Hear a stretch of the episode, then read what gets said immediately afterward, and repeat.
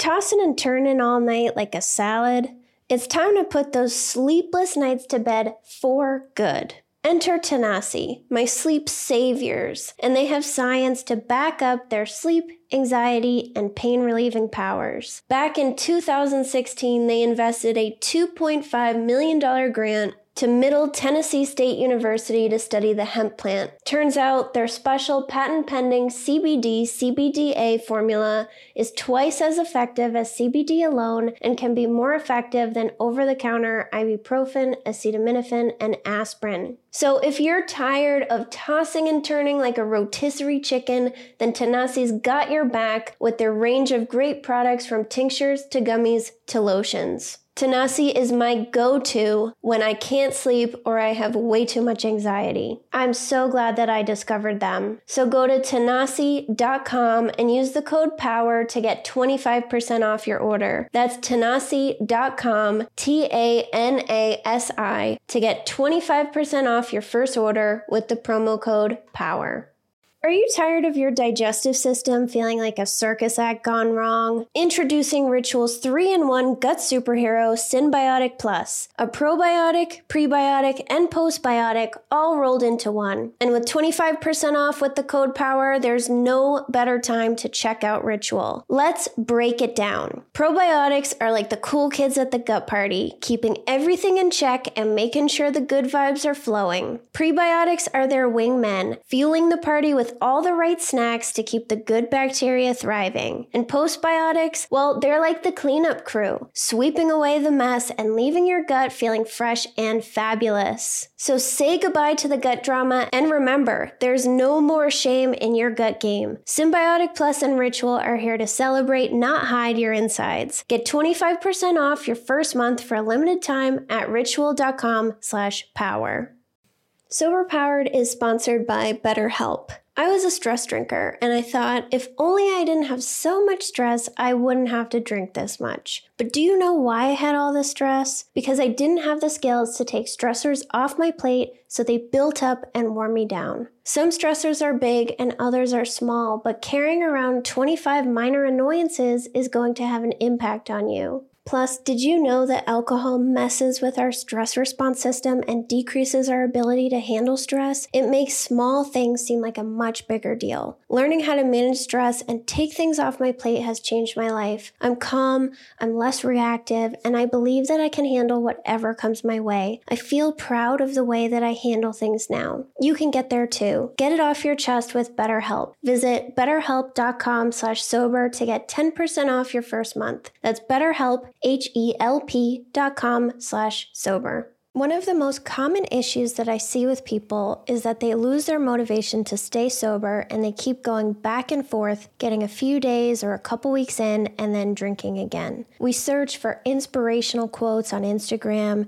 and wonder why everyone else can figure it out and not us. But your lack of motivation to stay sober is not because you're a loser or a weak person. It's just like with everything else that I say, it's based on how alcohol changes the brain. This month's workshop in my Living a Sober Powered Life community was all about motivation. I explained where motivation comes from, how drinking alcohol changes our brain to make us less motivated and effort averse over time, how the brain determines if something is worth the effort, and I shared three in the moment strategies to stay on track when your motivation fades, and three ways to prevent your motivation from fading longer term. So please enjoy this little clip from the workshop, and if you would like to join us for future workshops, then the link will be in the show notes.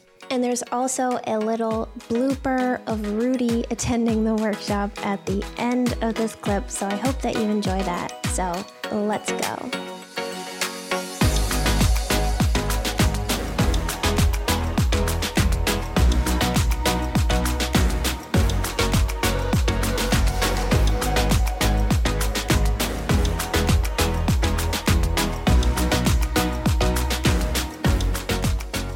So, I wanted to talk about motivation this month because I think that's a common issue is people will they'll quit drinking and they're really excited about it and it seems great. And then the motivation kind of fades after a bit.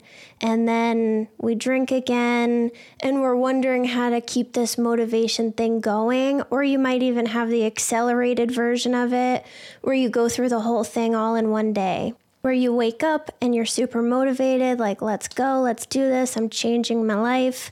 And then throughout the day, like, your motivation disappears and goes away until the end of the day. You're doing your usual drinking after work situation, and you're like, what the hell, man?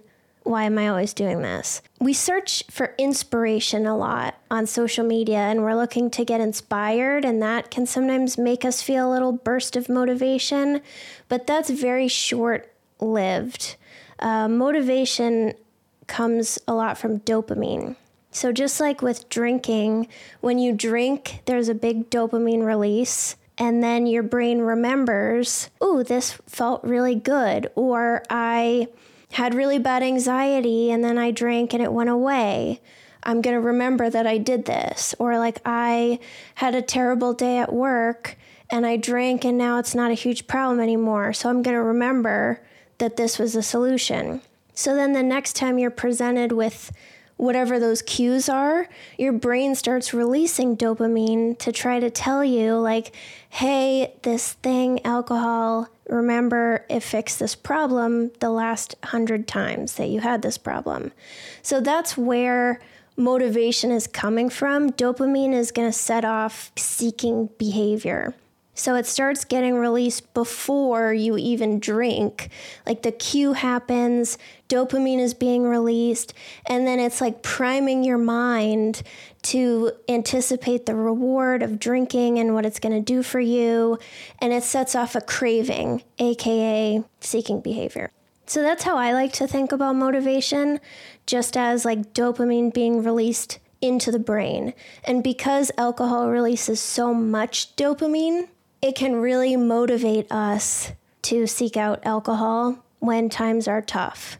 Um, and there have been studies actually on like dopamine and levels of motivation, and I'm going to get to this more shortly but dopamine levels will determine how you view something. Like, you know, how some people will see a challenge and they can always look on the bright side of it or think that it's like worth the effort and it's fun to have a challenge. And other people will look at a challenge and they're just negative all the time. They only see the struggles or how much effort it's going to take.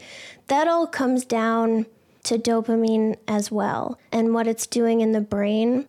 So, with drinking, because it releases so much dopamine, the brain gets used to it and starts to try to adjust. Just like with anxiety, if you're a podcast listener, with anxiety, over time, you don't get the same nice relaxation effect from one drink, and then you need to have more and more and more.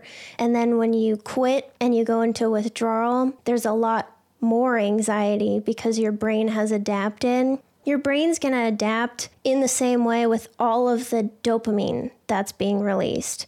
So your brain's going to make some adjustments so alcohol doesn't have like as big of an impact anymore. And we know about that and we know that's why we feel like crap. And we've talked in some of our meetings and in posts about just feeling like blah or um, lack of joy in sobriety. And some people have reflected on how they're able to have gratitude for like little stupid things like flowers and sun looking nice in the morning. And that's all dopamine too. But the part that I think we don't realize as much is when you're depleting your dopamine from drinking so much and you're conditioning your brain to be desensitized, you're also making yourself less and less and less and less motivated. Because remember, dopamine is what makes us motivated to do something. Dopamine gets released so that we go get some food and water to keep ourselves alive.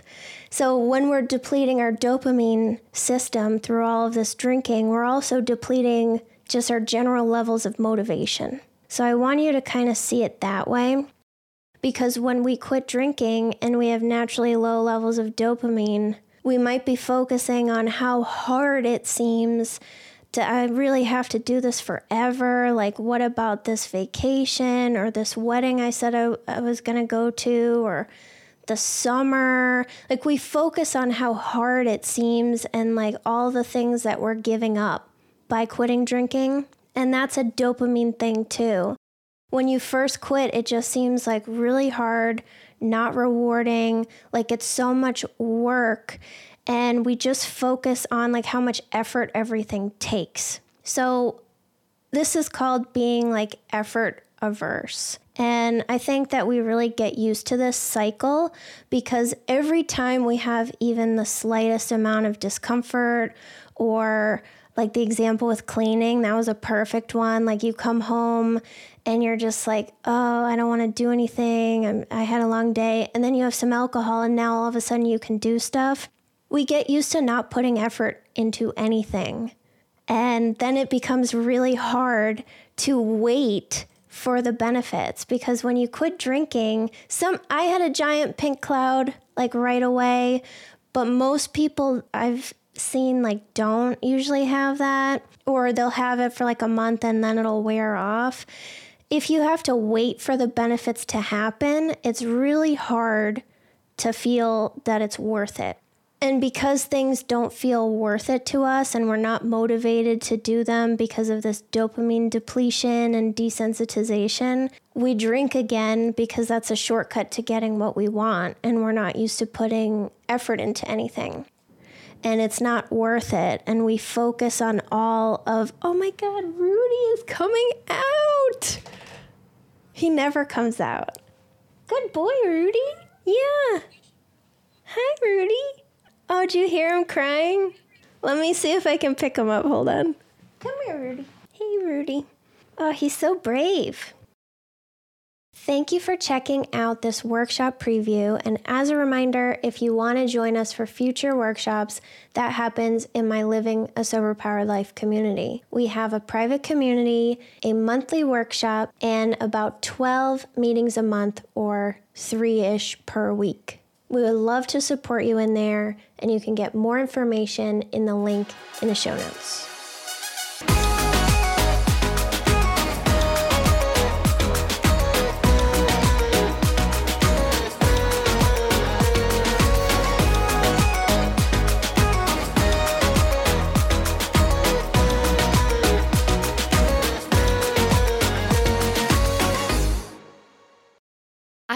And I'm the host of the Happiest Sober podcast. I got sober in my 20s after a decade of gray area drinking, and the greatest plot twist of all time was realizing that alcohol, the thing that I thought made my life the most happy and fun and exciting, was actually the exact thing preventing me from living my happiest and best life. My mom is 40 years sober, and she joins me on my podcast very often. I like to call her my part time co host, and I also bring you solo episodes where I share my top tips, tricks, and mindset shifts in sobriety, and lots of how to's for navigating all the things sober from weddings to parties to holidays to bachelorette parties to trips. I'm also joined by so many guests who come on and share their sober stories, and they're all so, so inspiring. I'm here to show you that life doesn't end when you quit drinking. In fact, it's very much the opposite. And no matter what your relationship was with alcohol, life can be the absolute happiest when you're sober. New episodes come out every Tuesday. You can listen to Happiest Sober podcast wherever you get your podcasts.